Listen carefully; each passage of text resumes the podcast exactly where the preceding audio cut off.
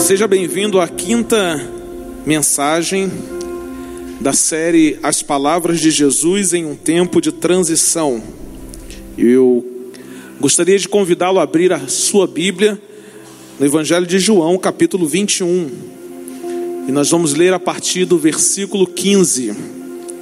Evangelho de João, capítulo 21, a partir do versículo 15.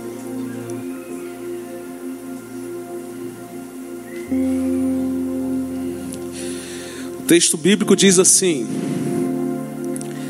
Depois de terem se alimentado, Jesus disse a Simão Pedro: Simão, filho de João, você me ama mais do que estes? Ele respondeu: Sim, Senhor, tu sabes que te amo. Jesus disse: Alimente meus cordeiros. Então perguntou pela segunda vez: Simão, filho de João, você me ama?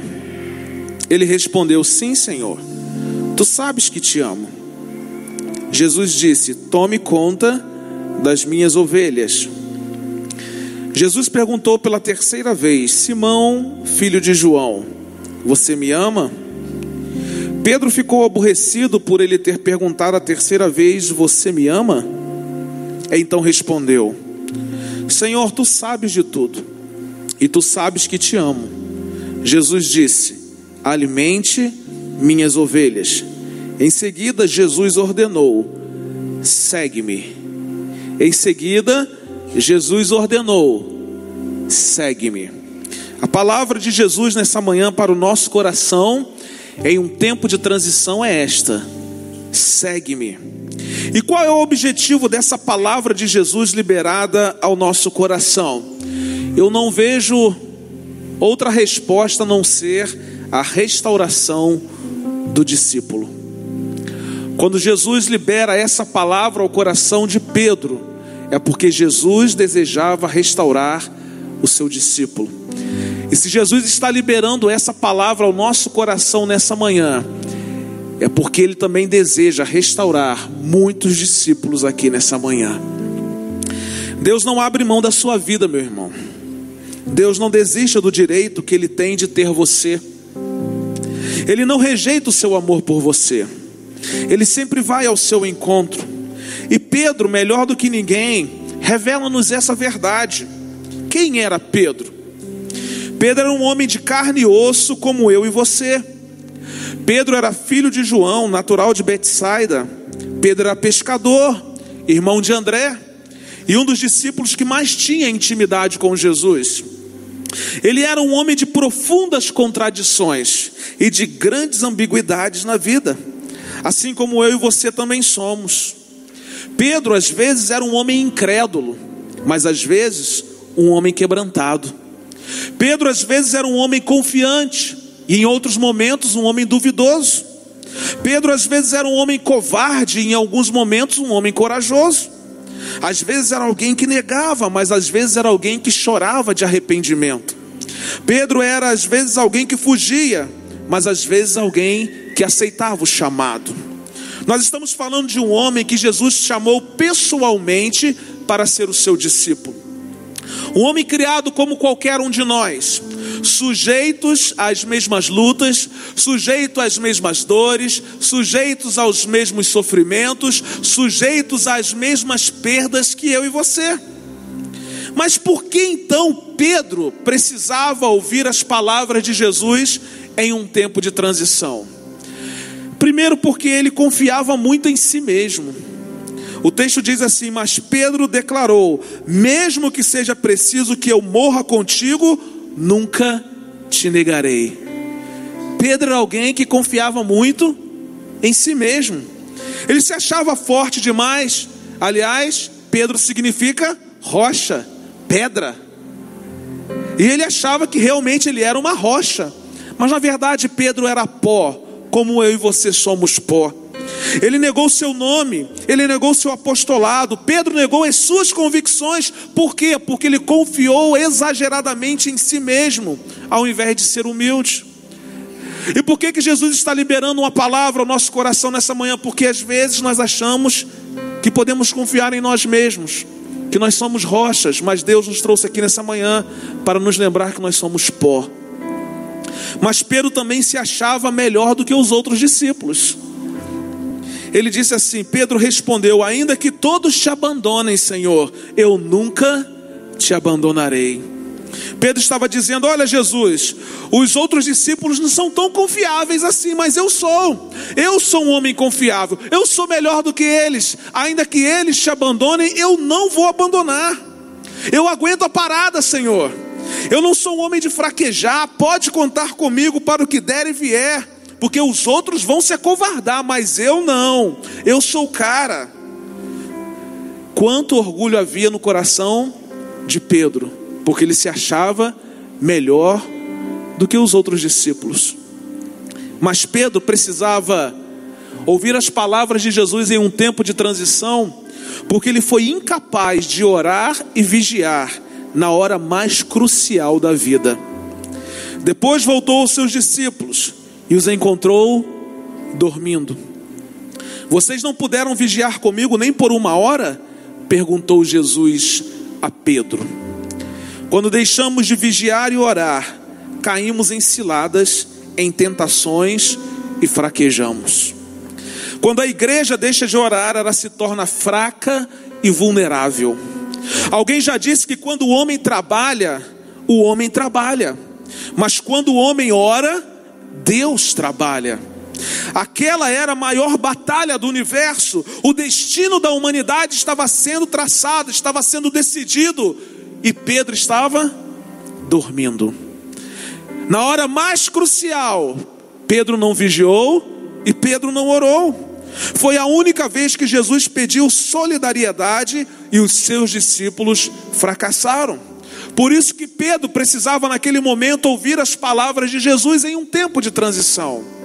Mas também porque Pedro perdeu o controle emocional. Simão Pedro, que trazia uma espada, tirou-a e feriu o servo do sumo sacerdote, decepando-lhe a orelha direita.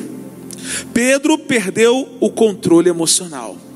E quantas vezes nós, discípulos de Jesus desse tempo, perdemos o nosso controle emocional? Pedro perdeu o equilíbrio. Pedro não foi capaz de discernir a natureza da batalha que ele estava travando. Pedro não teve domínio próprio. Jesus mostra para ele que o seu caminho era a cruz.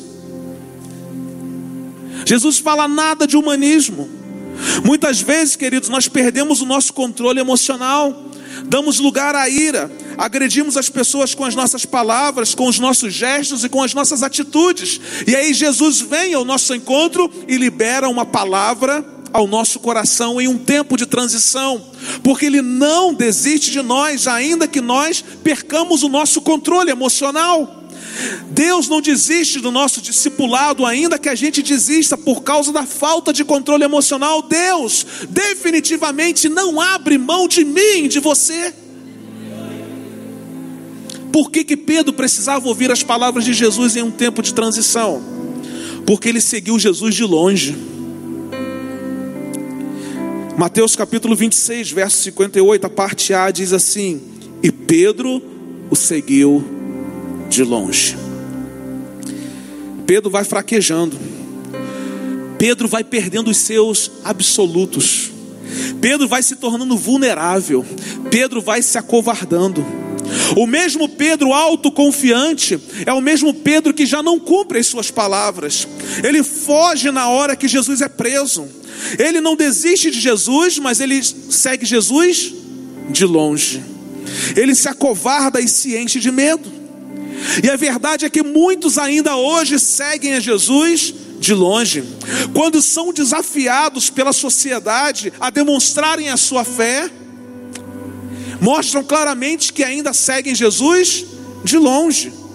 Não querem perder Jesus de vista, vêm à igreja, leem a Bíblia, mas não assumem um compromisso de verdade com Jesus. Muitos não querem correr os riscos do discipulado. Muitos não querem participar da campanha de 40 dias para mudar sua vida, que faz parte de um discipulado efetivo dessa igreja. Mas há riscos. Todas as vezes que nós decidimos mudar alguma coisa, nós vamos precisar abrir mão de outras. Quantas vezes você deixou de assumir um compromisso com Jesus por causa dos seus caprichos humanos? Talvez a sua justificativa aos olhos humanos seja até uma justificativa plausível, mas diante de Deus não há justificativa plausível.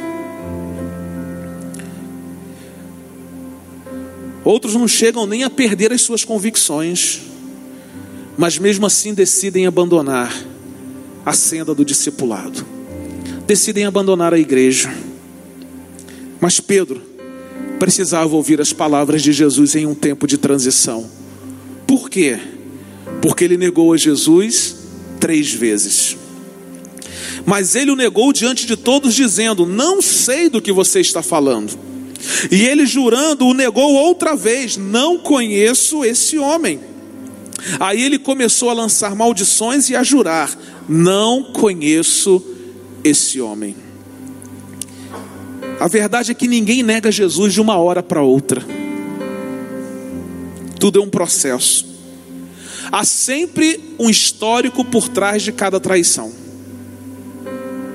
Ela nunca acontece de uma hora para outra. Por quê? Porque um abismo chama outro abismo. Pedro não se lembrou das palavras de Jesus. Pedro fez pouco caso das palavras de Jesus. Pedro caiu, fraquejou, negou seu nome, negou sua fé, negou seu apostolado, suas convicções, negou suas promessas a Jesus. Por isso que Pedro precisava ouvir de Jesus suas palavras num tempo de transição porque a sua vida estava agora no fundo do poço. Ele já havia desistido de ser um discípulo de Jesus. Para Pedro, tudo parecia ter chegado ao fim. Era Pedro, mas poderia ser qualquer um de nós. Era Pedro, mas talvez seja a realidade de muitos de nós que estamos aqui nessa manhã. Às vezes, confiamos muito em nós mesmos. Somos bons, né? Ei! Às vezes achamos que somos melhores do que os outros, que ninguém vai fazer igual a nós. E aí nós descobrimos que outras pessoas sabem fazer muito melhor do que nós. Às vezes nós somos incapazes de orar e vigiar.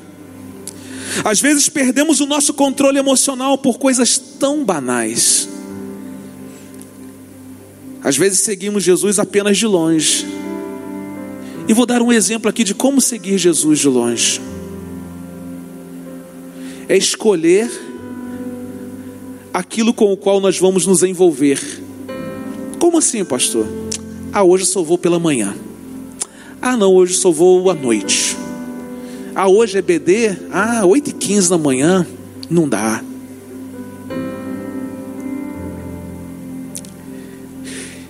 Irmãos, quando se trata das coisas de Deus, nós temos uma dificuldade tão grande de assumir compromissos.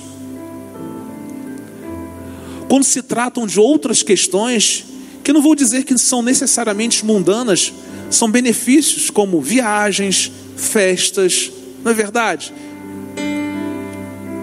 Nós não temos dificuldade nenhuma de assumir compromisso com essas coisas. Acordamos de madrugada se for preciso, dormimos tarde, dormimos pouco. Quem vai a retiro sabe que dorme muito pouco, não é verdade? A não ser uma pessoa que eu não vou falar o nome aqui nessa manhã, mas quem vai a retiro geralmente dorme muito pouco. Por quê? Porque quer aproveitar, então acorda cedo, toma aquele cafezão, não sei o que, começa o bate-papo, vai dormir de madrugada. Só quem vai a retiro da memorial sabe como é. Irmãos, nós não temos dificuldade nenhuma de fazer isso. Se precisamos trabalhar, nós vamos acordar cedo para trabalhar, vamos enfrentar essa loucura do dia a dia, mas nós vamos porque nós temos compromisso. Quando diz respeito ao discipulado, quando se diz respeito àquilo que Deus quer fazer na nossa vida, para a nossa transformação, quanta dificuldade nós temos de assumir compromissos. Ah, pastor, eu sou de uma época que as pessoas brigavam para entrar em um compromisso. Hoje as pessoas brigam para sair do compromisso. Que coisa esquisita.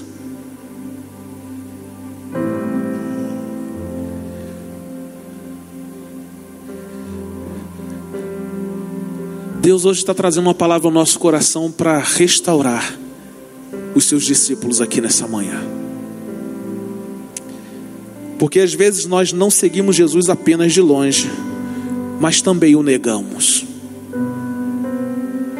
O negamos com as nossas palavras, com as nossas atitudes.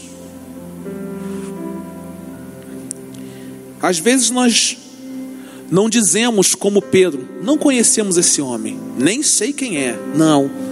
Mas através daquilo que nós fazemos e a vida que nós levamos, nós dizemos assim: nós não conhecemos esse Jesus. E aí, irmãos, a gente vai vivendo de domingo em domingo, como se Jesus não fosse absolutamente nada para nós. Vamos vivendo de tempos em tempos, como se o discipulado, a senda do discipulado, fosse qualquer coisa que a gente pode pegar e jogar fora. Nós vamos vivendo numa proporção em que nós não conseguimos dimensionar o fato de que quem nos chamou foi Jesus. Jesus nos chamou para ser seus discípulos, irmãos, que privilégio! Que privilégio ser discípulo de Jesus. Quem eram esses homens antes de Jesus? Quem foram esses homens depois de Jesus? Irmãos, quem éramos nós antes de Jesus? Quem somos nós depois de Jesus? E o que fazemos para levar a sério esse discipulado efetivo de Jesus na nossa vida? Deus não desiste de nós, mas nós desistimos de Deus. Deus não abre mão da nossa vida, mas nós abrimos mão sim. Ah, Senhor, hoje eu não vou, Senhor, não vou fazer, Senhor, não quero. E às vezes a gente aborda as pessoas, poxa, como você seria uma pessoa fundamental para trabalhar, então não posso, pastor. Poxa, irmãos, nós vamos orar na próxima sexta-feira aqui, uma equipe. Você pode? Não, não posso, pastor. Já vou trabalhar o dia todo, então à noite vai ficar difícil. Nós sempre temos uma justificativa quando se tratam das coisas de Deus. E a nossa vida não muda. Não acontece nada de diferente. Mas a palavra de Jesus para Pedro num tempo de transição foi qual? Pedro, segue-me. Eu sei quem é você, Pedro. Eu sei como está o seu coração. E justamente porque eu conheço você e sei como está o seu coração, é que eu digo para você: segue-me. Porque foi isso que Jesus disse a Pedro quando chamou pela primeira vez, lá à beira do mar da Galileia. E foi isso que Jesus disse a ele após a sua ressurreição, às margens do mar de Tiberíades. A minha pergunta para você aqui nessa manhã é: você já desistiu de ser um discípulo de Jesus? O pastor Renato foi enfático, inclusive eu até achei que ele que ia pregar agora de manhã, não é? Mas ele foi enfático em dizer que dízimos e ofertas fazem parte do caminho do discipulado. Porque às vezes a gente gosta de tocar, a gente gosta de cantar, a gente gosta de orar, a gente gosta de celebrar, mas a gente não gosta de, de ter o compromisso de ser fiel ao Senhor com os nossos dízimos e generoso com as nossas ofertas. É impossível ser um discípulo de Jesus escolhendo o que a gente quer fazer na senda do discipulado. Eu vou encerrar a mensagem, Vinícius. Fica tranquilo.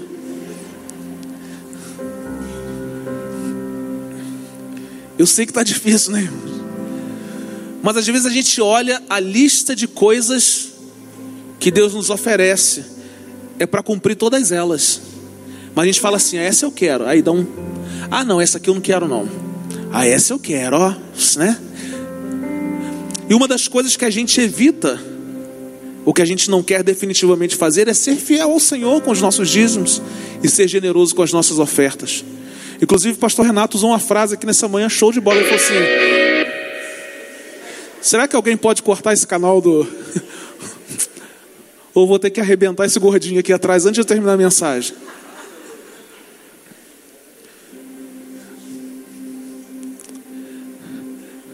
Gostei da frase do pastor Renato: Quando eu acordo, eu abro os olhos.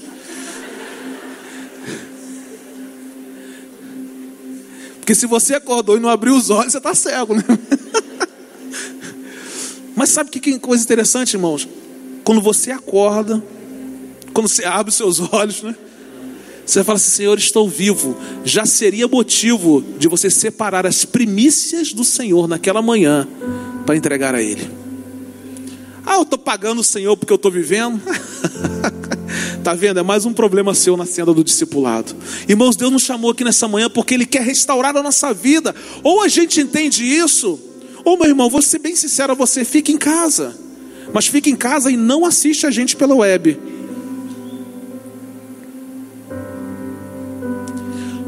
Porque Deus nos trouxe aqui nessa manhã para mexer com a gente mesmo. Você já desistiu de ser um discípulo de Jesus porque o seu líder ou o seu pastor decepcionou você? O que, que Deus tem a ver com isso? Você já desistiu de ser um discípulo de Jesus porque achou que a igreja tinha que corresponder aos seus caprichos, tinha que fazer aquilo que você queria, a igreja não fez, eu vou embora. Vou montar um restaurante em Rio das Ostras, minha mulher vai trabalhar em Macaé e eu vou embora daqui. A igreja não faz o que eu quero. Sabe qual é a palavra de Jesus para o nosso coração nessa manhã, irmãos? Segue-me. Você que desistiu do discipulado, sabe o que Jesus está dizendo para você nessa manhã? Segue-me. Você que está acompanhando Jesus só de longe, sabe o que Jesus está dizendo para você nessa manhã? Segue-me. Você cuja igreja não correspondeu às expectativas da sua vida, sabe o que Jesus está dizendo para você nessa manhã? Segue-me. Você que perdeu o controle emocional, elas estão, né? Como é que é? Despreparada, né? Enlouquecida, sei lá o que é, mas vocês que ouvem esse negócio aí, vocês sabem. Você sabe, Lisandra, né? Sabe o que Jesus está dizendo para você? Segue-me. Está desorientado? Segue-me. Porque Jesus definitivamente não abriu mão da sua vida. Ele deseja restaurar a sua vida e deseja restaurar o seu discipulado. Pastor, então o que é que nós podemos aprender aqui com a experiência de Pedro sobre a restauração de um discípulo, mediante a liberação da palavra de Jesus em um tempo de transição? Porque, ah, pastor, por que falar tempo de transição? Tempo de, é todo dia de, de, de transição, irmãos. Todo dia dia de mudança. E o que é que nós podemos aprender aqui? Algumas verdades. As palavras de Jesus em um tempo de transição demonstram o seu olhar de compaixão. Outra pessoa já teria desistido de nós, mas Jesus nunca vai desistir dos seus discípulos, nem de você, Vinícius. Pedro respondeu: Homem, não sei do que você está falando. Falava ele ainda quando o galo cantou. O Senhor voltou-se e olhou diretamente para Pedro. Pedro então se lembrou da palavra que o Senhor lhe tinha dito: Antes que o galo cante hoje, você me negará três vezes. O olhar de Jesus para os seus discípulos é um olhar de ternura, olhar de amor, de compaixão. Jesus não olhou para Pedro com um olhar de condenação, como ele não olha para mim e para você com um olhar de condenação. Diante da negação de Pedro, Jesus não condenou, mas Jesus olhou profundamente em seus olhos com um olhar de compaixão, como quem diria assim: Pedro, por quê? Por que, Pedro? Um olhar que busca por restauração. O olhar de Jesus para nós nessa manhã é, é, como se fora uma pergunta dele ao nosso coração, dizendo assim: Por que, meu filho? Por quê? Não havia necessidade de você fazer o que fez. Não havia necessidade de você desistir do discipulado. Não havia necessidade de você desistir daquilo que eu plantei no seu coração. Porque, olha que Deus compassivo que vem nos buscar. Quando Adão errou e pecou, Deus foi à sua busca. Adão, onde estás? Para condenar, irmãos? Não. Um Deus cheio de compaixão. Por que, irmãos? Desistir. A Bíblia diz que Jesus não quebrará o caniço rachado e não apagará o pavio fumegante. Com fidelidade fará justiça. Não importa o que você fez com a sua vida até aqui. Não importa se você já negou Jesus, não importa se você decidiu deixar de ser um discípulo de Jesus, não importa se você abandonou o caminho do discipulado, Jesus continua olhando para você com compaixão, para curá-lo, para restaurá-lo, para transformá-lo. Jesus não abre mão de você, e ainda que você esteja como um caniço rachado, Ainda que o pavio da sua vida esteja apenas fumegando, Jesus olha para você com compaixão, Jesus o chama à estrada de onde você nunca deveria ter saído. Então, ao ouvir as palavras de Jesus em um tempo de transição nessa manhã, entenda que Jesus não olha para você com um olhar de condenação, mas olha para você com um olhar de compaixão. Alguém que está sofrendo por ver você completamente fora do propósito para o qual ele criou. Se nós soubéssemos a intensidade do sofrimento que causamos a Deus, quando desistimos do discipulado, nós nunca desistiríamos do discipulado. Você acha que Ele, como um pai, tem prazer em olhar para nós e ver que nós desistimos de tudo? Abrimos mão de tudo. Mas que Pai extraordinário que olha para nós, não com um olhar de condenação, mas com um olhar de compaixão, um olhar que cura, um olhar que restaura e um olhar que transforma.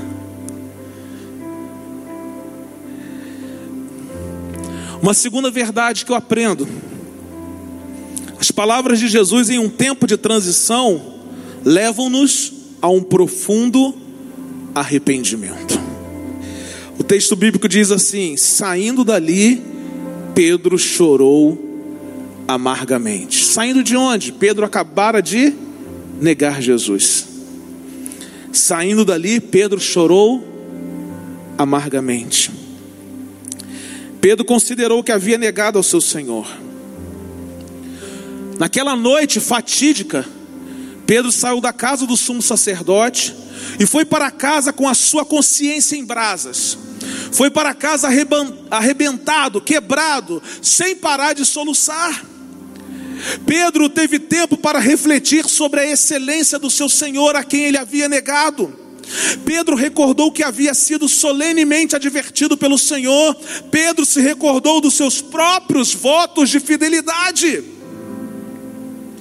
Pedro chorou amargamente, por quê? Porque Pedro se arrependeu profundamente do que havia feito contra Jesus. Quando Jesus diz a nós: segue-me, isso deve nos fazer recordar das suas promessas sobre a nossa vida e do quanto nós pegamos essas promessas de Jesus e desistimos delas.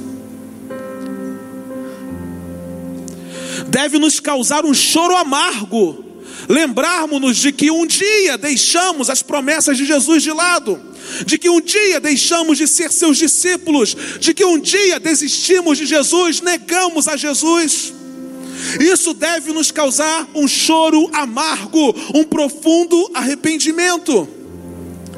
É interessante porque o arrependimento de Pedro passa pelo canto do galo.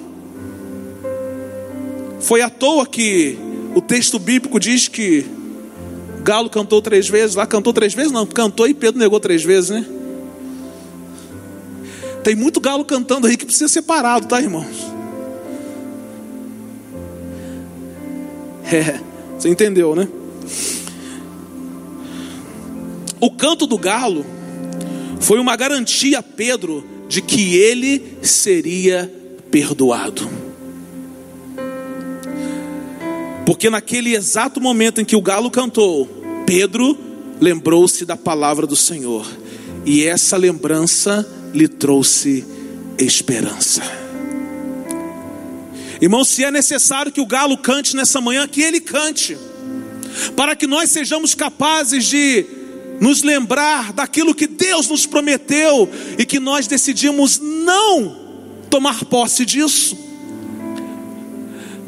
que o galo cante para que a gente chore amargamente o fato de ter deixado o caminho do discipulado. Que o galo cante, irmãos, para nos fazer lembrar do quanto nós somos injustos com Deus, do quanto decidimos não fazer parte daquilo que Ele desejava que nós fizéssemos parte. Que o galo cante nessa manhã e nos lembre do nosso distanciamento de Jesus.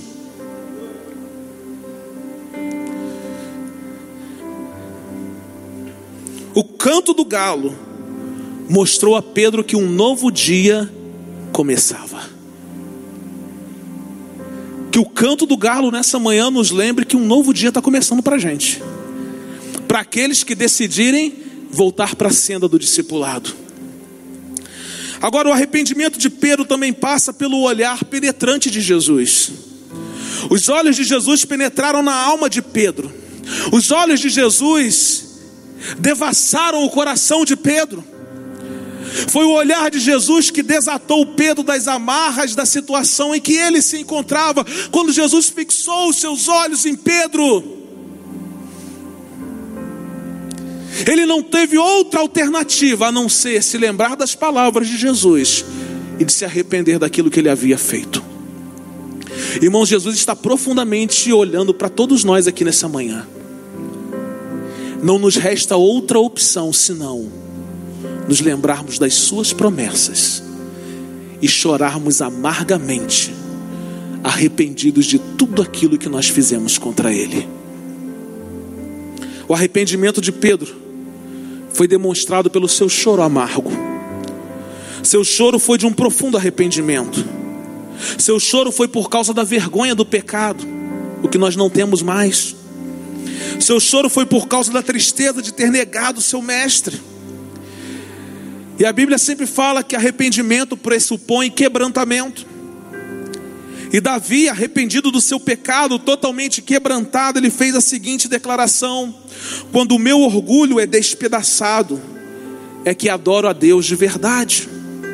O coração quebrantado, disposto a amar, não escapa nem por um minuto da percepção de Deus. O coração quebrantado coração quebrado, arrependido, disposto a amar, não escapa nem por um minuto da percepção de Deus. A medida do seu arrependimento é a medida da percepção de Deus sobre a sua vida. Porque um coração que se arrepende é um coração que se quebra. E um coração que se quebra é um coração que agrada a Deus. É um coração que Deus não despreza, segundo nos disse Davi. Aliás, Davi, ele é especialista no que diz respeito a arrependimento e a quebrantamento. Por isso, Davi foi chamado de homem segundo o coração de Deus. Eu aprendo uma terceira lição nessa experiência de Pedro e Jesus. As palavras de Jesus em um tempo de transição revelam sua busca intensa por nós. Marcos 16, 7 diz assim: Vão e digam aos discípulos dele e a Pedro.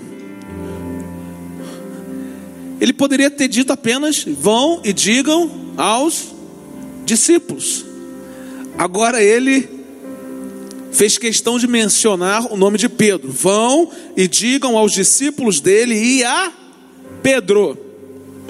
Ele está indo adiante de vocês para a Galileia. Lá vocês o verão como ele o disse. As palavras do homem vestido de branco naquele sepulcro, após a ressurreição de Jesus, revelam que o próprio Jesus não havia desistido dos seus discípulos e de Pedro. Pedro havia desistido de ser apóstolo. Mas Deus, através de Jesus, não desistiu de Pedro. Jesus não abriu mão de Pedro. Nós vamos perceber claramente, lendo o texto, que Pedro queria voltar a pescar. Mas Jesus o buscou de forma intensa, porque desejava restaurar o seu discípulo amado. Pedro era alguém que Jesus havia chamado para ser pescador de homens. Mas Pedro queria voltar a pescar peixes. Jesus nos chamou para uma tarefa que é muito maior do que a tarefa que nós exercemos no dia a dia da nossa vida. Muitos preferem ficar só com a tarefa do dia a dia. Mas há uma missão maior. Há uma tarefa maior. Porque há um Deus maior. Pedro queria voltar a ser quem ele era antes de conhecer a Jesus. Mas Jesus o buscou de forma intensa, porque a sua obra ainda não havia terminado na vida de Pedro. E eu quero dizer para vocês aqui nessa manhã, para todos nós, que na vida cristã não há como voltar atrás. Porque todas as vezes que nós tentarmos voltar atrás, Jesus nos buscará de forma intensa, ainda que nós não percebamos. Aliás, quando eu abro a Bíblia de Gênesis Apocalipse, eu vejo um Deus que buscou de forma intensa e ainda busca de forma intensa pelos seus filhos e filhas espalhados pela face da terra. Um Deus que caminha no deserto, um Deus que sobe montanhas, um Deus que atravessa mar um Deus que enfrenta uma fornalha, um Deus que faz coisas extraordinárias, porque Ele não suporta ver os seus discípulos deixando o caminho do discipulado. Deus, meu irmão, está buscando por você de forma intensa, mas qual é a sua resposta a essa busca do Senhor?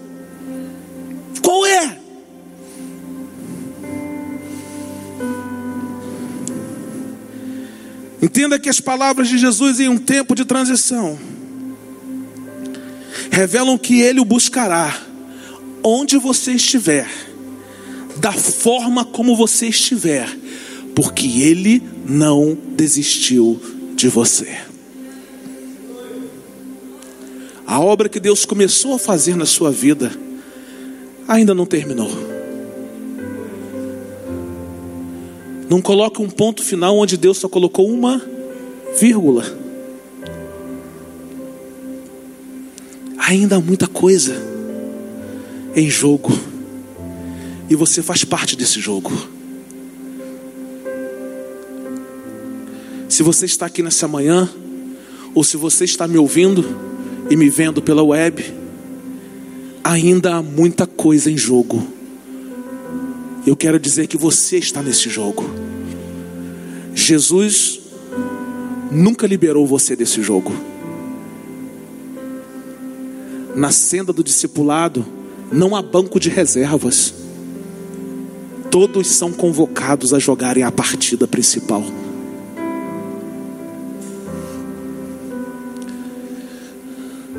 Pastor, estou no banco de reservas. Não foi Jesus quem colocou você aí. Foi você que se permitiu ficar nesse lugar.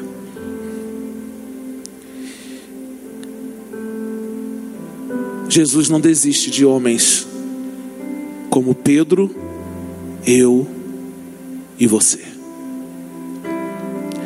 Em último lugar, as palavras de Jesus em um tempo de transição visam a nossa completa restauração.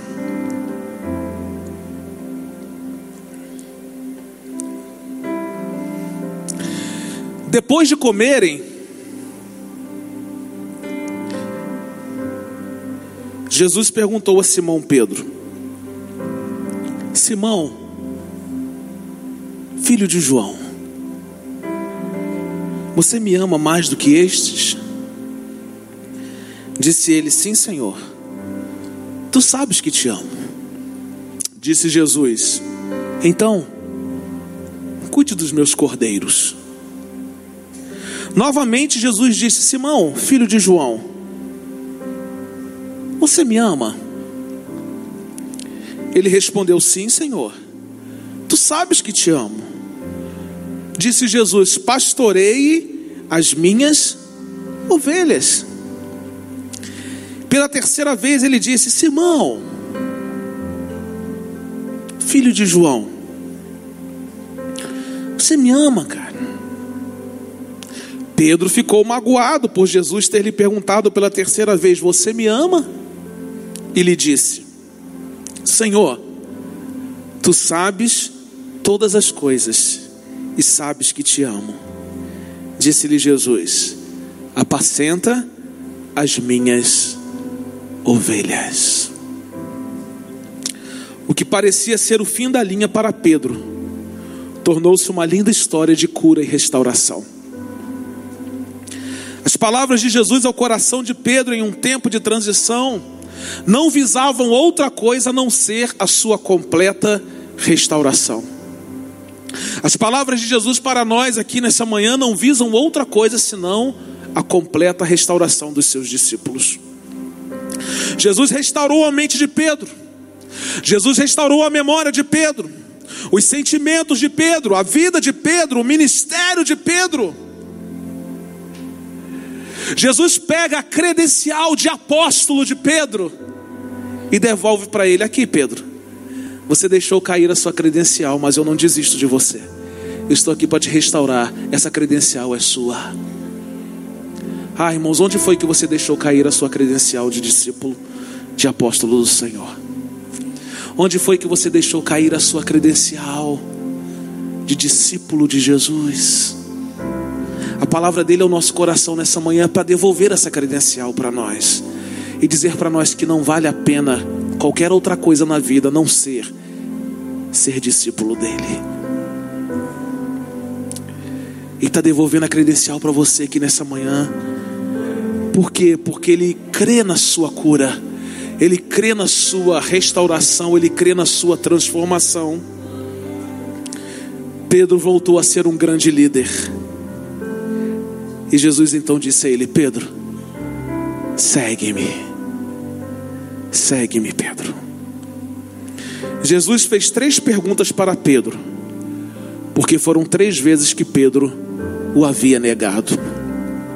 Para cada vez que Pedro negou, Jesus lhe deu uma oportunidade para reafirmar o seu amor. Jesus virou o jogo da sua vida. Irmãos, não importam quantas perguntas Jesus vai lhe fazer, mas todas as vezes que lhe fizer uma pergunta, é porque ele deseja que você reafirme o seu amor por ele. E olha, não serão poucas vezes que Jesus vai perguntar a você: Sandra, você me ama mais do que a estes? Marinho, você me ama, filho, mais do que a estes? Jesus não quer saber se você o ama mais do que a este. Jesus quer apenas que você reafirme o seu amor por ele. Jesus sabia que Pedro o amava, mas queria ouvir da boca de Pedro: Você me ama, Pedrão? Amo, Senhor. E às vezes Deus vai lhe perguntar 10, 15 vezes, você vai se aborrecer, Senhor, 15 vezes? É. Porque eu acredito na sua cura. Eu acredito na sua transformação, na sua restauração. Você que desistiu de ser um discípulo de Jesus, quantas vezes Jesus já lhe perguntou: Meu filho, você me ama? Meu filho, você me ama? Meu filho, você me ama? Eu quero curar você. Eu quero restaurar você. Eu quero trabalhar ainda através de você.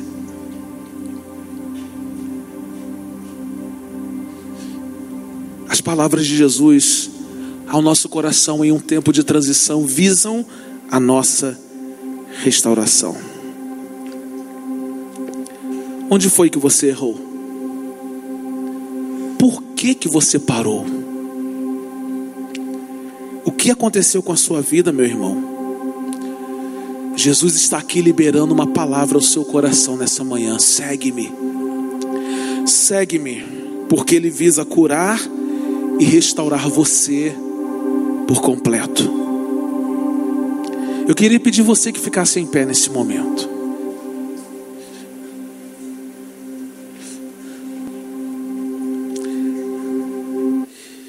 Eu quero dizer a você que se Jesus não desistiu de Pedro, ele não vai desistir de você. Mas qual será a sua resposta diante das palavras liberadas por Jesus ao seu coração em um tempo de transição. Você está disposto a voltar para o caminho do discipulado? Você está disposto a voltar a seguir a Jesus de perto? Lembre-se que as palavras de Jesus em um tempo de transição demonstram o seu olhar de compaixão, levam-nos a um profundo arrependimento, revelam a sua busca intensa por nós e visam a nossa completa restauração. Como que você chegou aqui nessa manhã? Peça hoje ao Senhor para sondar o seu coração. Que tipo de discípulo você tem sido? Você é um discípulo que desistiu? Que parou? Você é um discípulo que está no meio do caminho do discipulado, mas não acontece mais nada? Você é um discípulo ferido? nessa manhã, ao ouvir as palavras de Jesus ao seu coração em um tempo de transição, tome posse delas. Jesus está dizendo a cada um de nós: segue-me. Diga para Jesus nessa manhã, como um farol, Senhor, que brilha à noite, como fonte sobre as águas, como abrigo no deserto, como flecha que acerta o alvo eu quero ser usado da maneira que te agrade, em qualquer hora e em qualquer lugar. Eis aqui a minha vida. Usa-me, Senhor. Usa-me. Eu quero ser restaurado pelo Senhor. Eu quero voltar a ser um discípulo do Senhor nessa manhã. Se Deus falou o seu coração nessa manhã, se você abriu o seu coração para a ação do Espírito Santo de Deus nessa manhã. Enquanto nós cantamos essa canção, deixe seu lugar, vem aqui à frente, porque eu quero orar por você. Nós vamos cantar essa canção. E de forma corajosa, deixe seu lugar, vem aqui, porque a palavra que Jesus está liberando ao seu coração nessa manhã é essa: segue-me, segue-me e segue.